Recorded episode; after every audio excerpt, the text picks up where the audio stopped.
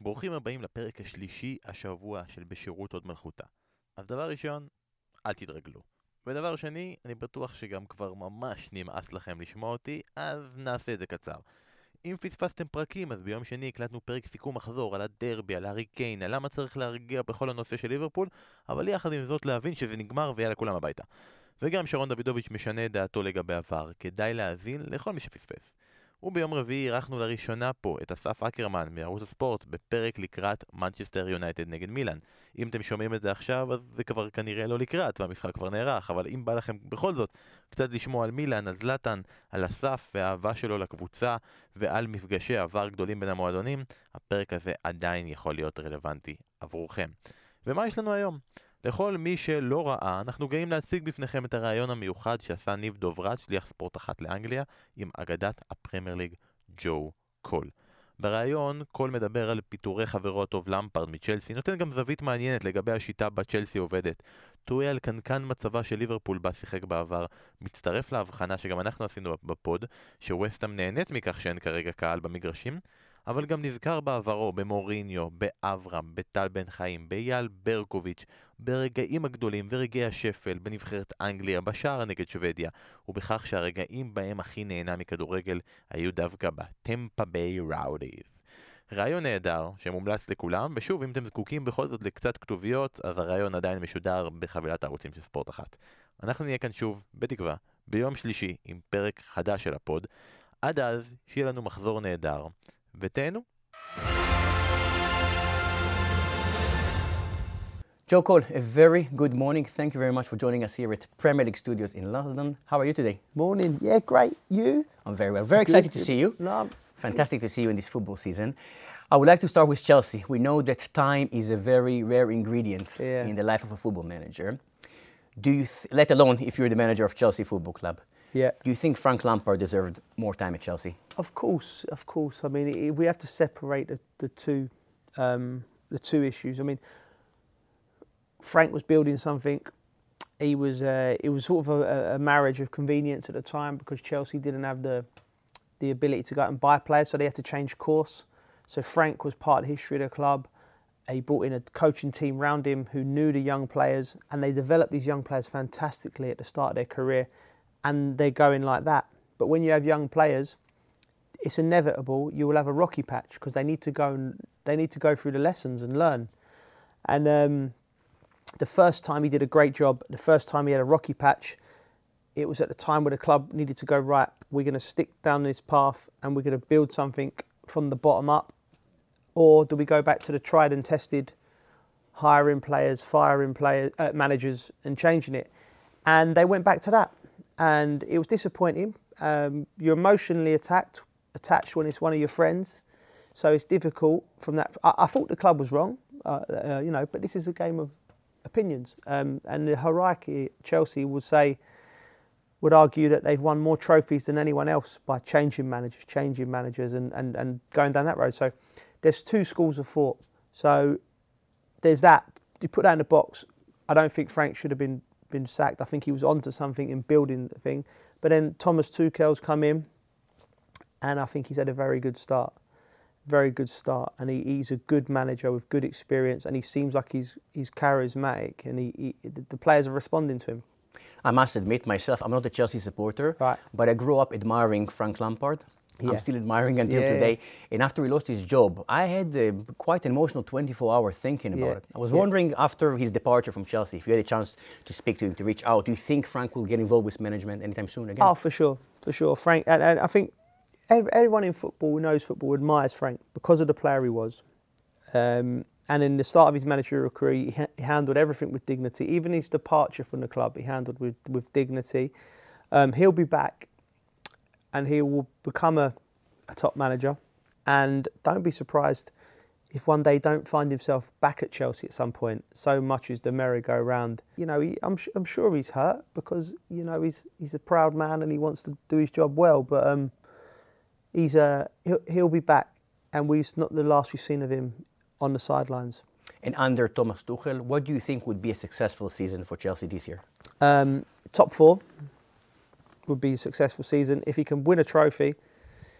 Um, well, the Champions League, it'll be a staggeringly good season. Um, but he's been left with a good squad. People have to remember that. He, um, this the team that's the, the, the winning games now is 50% Tuchel's team, 50% Lampard's team. They're at that stage. Um, players have come back into the fold. He's putting a lot of faith in Christensen, Jorginho, Alonso players, Azpilicueta players who were sort of on the sideline. So it's a big three or four months for them players. Um, for, for the manager, can they get the job done to get the manager over the line, get Champions League football, and then they go again? They're all a year old, all a year more experience, and Chelsea will get better next year. Just that's inevitable because of the, the age of the team.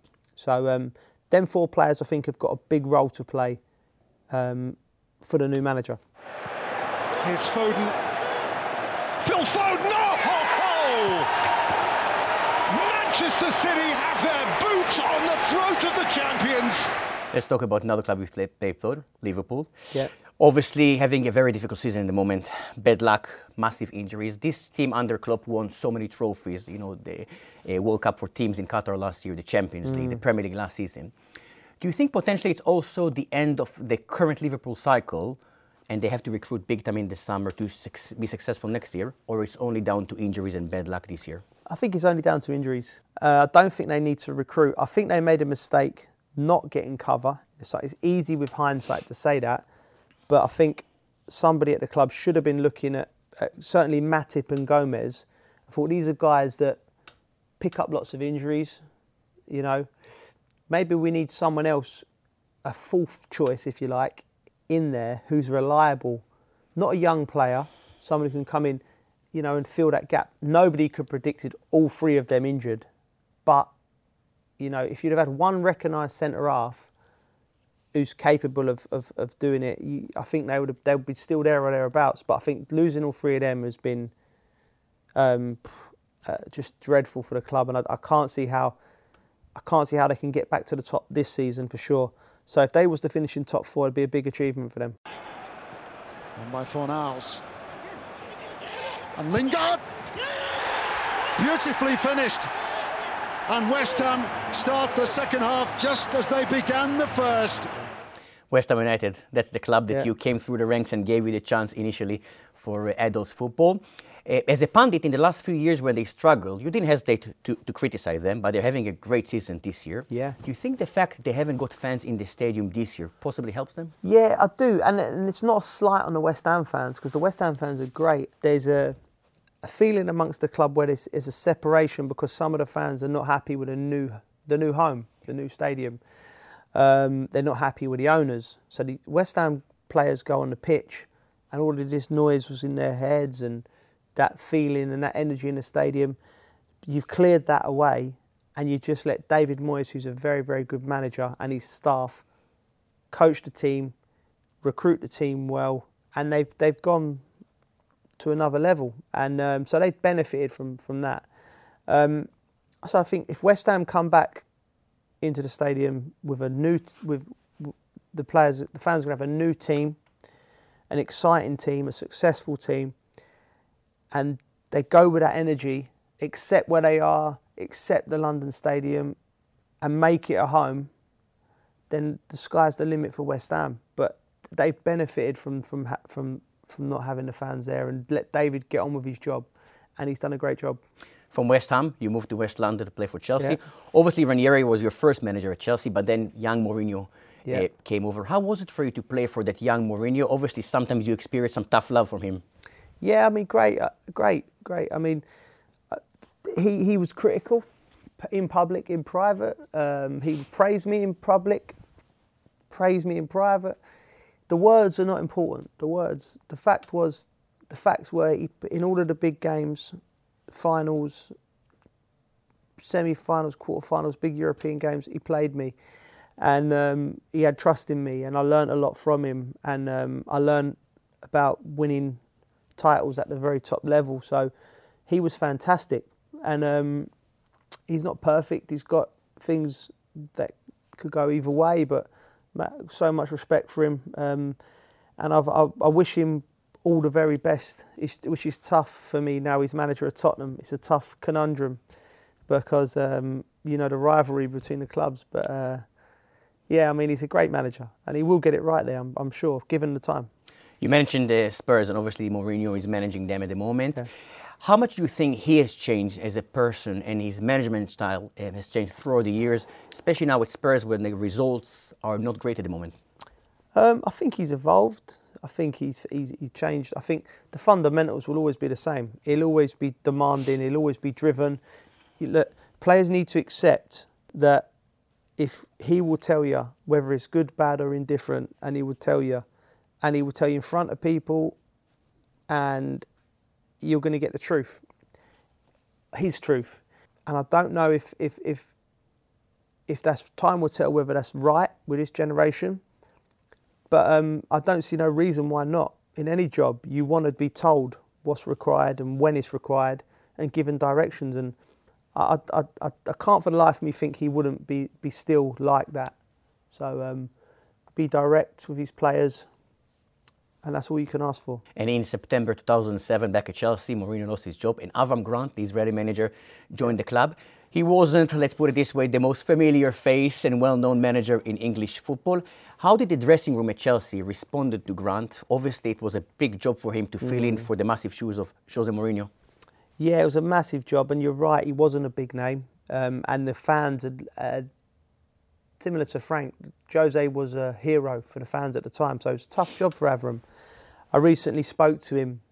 Uh, we had a coffee, and uh, he was telling me about all the reasons he made. It was very interesting why he made this decision and why he did that, and how he felt with this and that. He was very, and he's very misunderstood in England, you know, because he's very, very smart. He knew he, he was remembering games that I'd played in that I could never even remember, moments in games. So he is a very, very smart guy, and he's done a great job. He's still got the best win percentage of any Chelsea manager, and we was uh, literally a centimetre away from, from winning the big one, and nearly everything we won that year. So um, the players, he was very smart in that he understood the, the personality of the players in the dressing room, and he, he, he, he sort of allowed us to allowed the players to lead and I, and he explained that to me. And when he explains it to you, his reasoning behind it, it was a very smart move from him.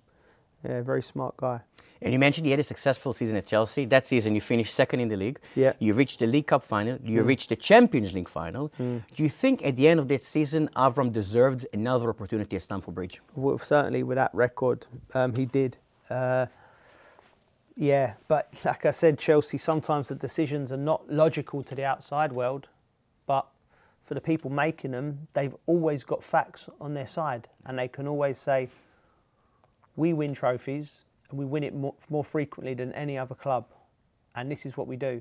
And then you can't really argue with it then, you know, because that's what it's not what it's about, but it's um, it's an easy way to to, to um, measure success at that level. So he probably did deserve another chance, but you know, it is it's Chelsea Football Club.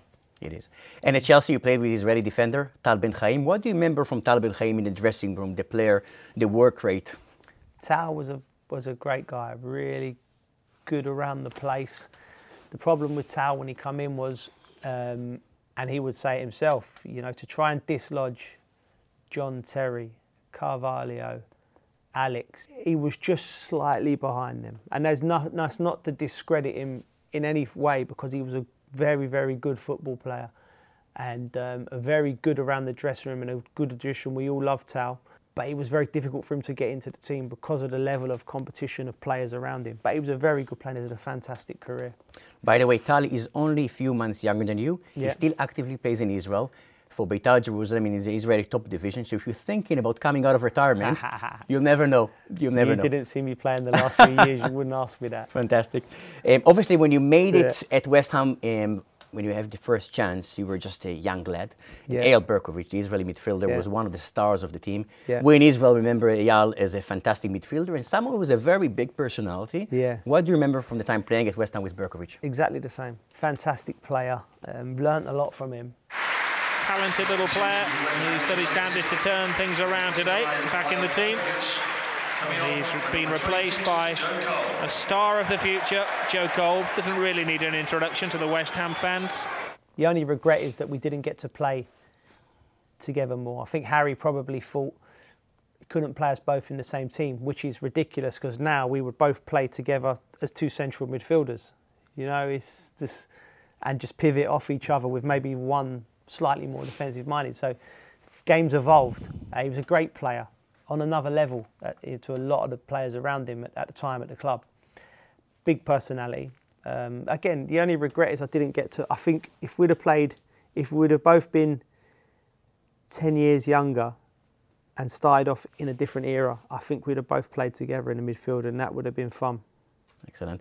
Let's yeah. talk about national team. You always said how much you love playing for England, how proud you, how proud you were mm. to play for England. Playing for England, what was the game um, you remember the most and the goal you scored for England that stand out the most for you? That's a simple one. That's, I mean, played 56 times for England and scored 10 goals, but the, the one at the World Cup was, was the best one by far. Looking for Lampard. Breaks here for Joe Cole. Oh, brilliant! Just brilliant! He's having an inspired game. Joe Cole has arrived on the international stage. Not really my style to, to shoot from distance. So it was a quite, you know, I'd more likely get it down and pass and move and try and cross or something. But just hit a ball and hit it lovely, connected with it, and it's gone in. And um, it was great. I mean, but I enjoyed every moment of my England career. It's a, it's a big passion for me. Uh, we're proud Englishmen, and we want to play for our country. And we want to, do well. And um, some of my, my best, most pride, proud moments were playing for my country. So uh, just, uh, I would love to be involved one day when when we finally do it and we win a tournament. Uh, I would love to be involved in, in, in some capacity. And speaking about that national team, obviously such a talented team, such a balanced team as well. Mm. And there was the, always the discussion: Can Gerrard and Lampard play together? What do you think was missing for that England, your generation, to yeah. go all the way and win the tournament? Just a bit of tactical know-how. I think we was a little bit behind. There was a, you know, one of the biggest crimes of England is, is Michael Carrick only played 15, 16, whatever times for England. You know, he could have fitted into a midfield with Gerrard and Lampard pivot him. You know, Scholes could have played as a number 10, I could have played as a number 10, or I could have played as like a left, slightly further up. But we was very rigid in our approach to football and very stuck in the, the, the old ages. And um, of course, they could play together against most teams and get away with it because they're both great players. But if you'd have given them a little bit more protection in midfield, an extra body, it would have worked. But we was just reluctant. The managers were reluctant for one reason. It'll be interesting to ask them why they didn't. Um, but in my opinion, it was clear as day. If you do that, we, would we'd have improved. And fingers crossed, hopefully we'll have the Euros this summer. Yeah. As a former midfielder, obviously Gareth Southgate will have to make some difficult decisions. So much talent in the England squad. Looking at the midfielders area, four big names now are being discussed: Foden, Grealish, mm, yeah. Mount, and Maddison. Obviously, if you mm. are in Gareth Southgate's shoes, who would you go to lead England from a midfielder point of view? Well, I'd, I'd, I'd take all of them for sure into the squad, and I'd probably I'd have three of them on the pitch at all times. You can change the system round, but it's very it's vitally important you hold the ball, and you can. I, I go back to the semi-finals that this team played, and if I could teleport one of them players, particularly Jack Grealish, probably in the semi-final when we was one 0 up, but we couldn't handle the ball and the pressure was building. If you can put Jack Grealish in that midfield to, to to receive the ball, to, to win a free kick, to drive, you know, to, to handle the ball. I think that would have been enough to, to take us into the final. I don't want to jinx it, but I personally think England can really win the Euros this summer. How far do you think they can go in this Euros? Uh, well, I, I agree with you. Mine might be slightly tempered with, uh, you know, um, excitement and emotion, mm. but it's good to hear someone from, from the outside tipping us. Um, if uh, I think we can do it, a lot of things have to come in place.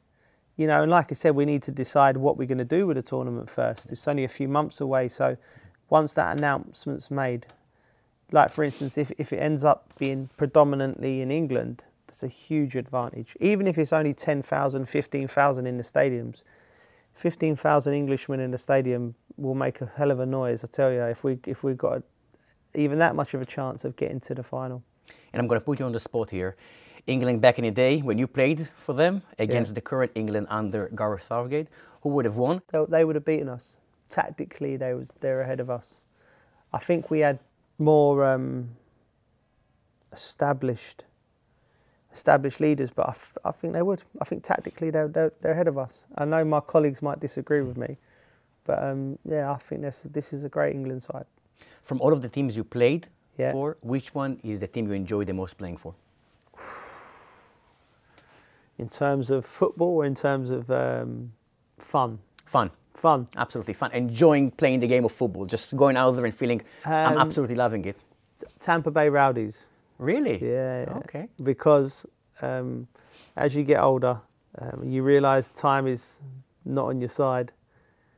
Um, the sun was shining, and I was playing football with my friends, and I really, really made sure that I enjoyed every moment of it. And King a long throw. Ball's going to bounce down. It's free in the box. Bicycle kick! Goal! Rowdies! What a play! What a shot! And it's 1 nothing Rowdies! and I just had a great time out there. I know it's not glamour. People want me to say Chelsea when we're winning titles or West Ham in the Premier League, coming through as a young man. I had great times there as well, but fun was Tampa Bay Rowdies. Yeah, it was re- real good fun. And who was the team or player you absolutely hated to play against? I hated playing at Everton actually, and that's a credit. That's believe me, that's a compliment So for anyone who's an Everton fan listening. That's a compliment because it was a small pitch, tough pitch. They sometimes had a good team, they sometimes had not so good team, but it was always a war. They made it, and uh, Goodison can be loud it is when yeah, they're doing well. You know, you know what it's like. And um, West Ham had a terrible record there, and I don't think we was much better with Chelsea. So I've always just one, you know, one of them grounds where it never seemed to go. I scored one goal there in a semi-final for Avram actually of the semi-final of the the League Cup, and probably that's the only happy memory I've had from there. So. And growing up as a youngster, who was that player that always used to be your role model, model you used to really admire? I would say he's a role model, but Paul Gascoigne was a player on the pitch I admired. He was like he would, he was like he was dropped from another planet in England into our football. Different, exciting, skillful, uh, off the pitch. He's he was extravagant. Um, so he was the one.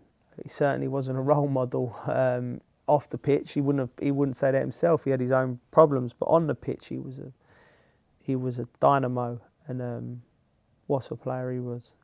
And looking back at your career, which moment was the most exciting moment for yourself? And which moment, on the other hand, was the lowest moment? Three moments stick out straight away. Low moments. West Ham, the relegation as a captain, that was a, a feeling in your stomach of of, uh,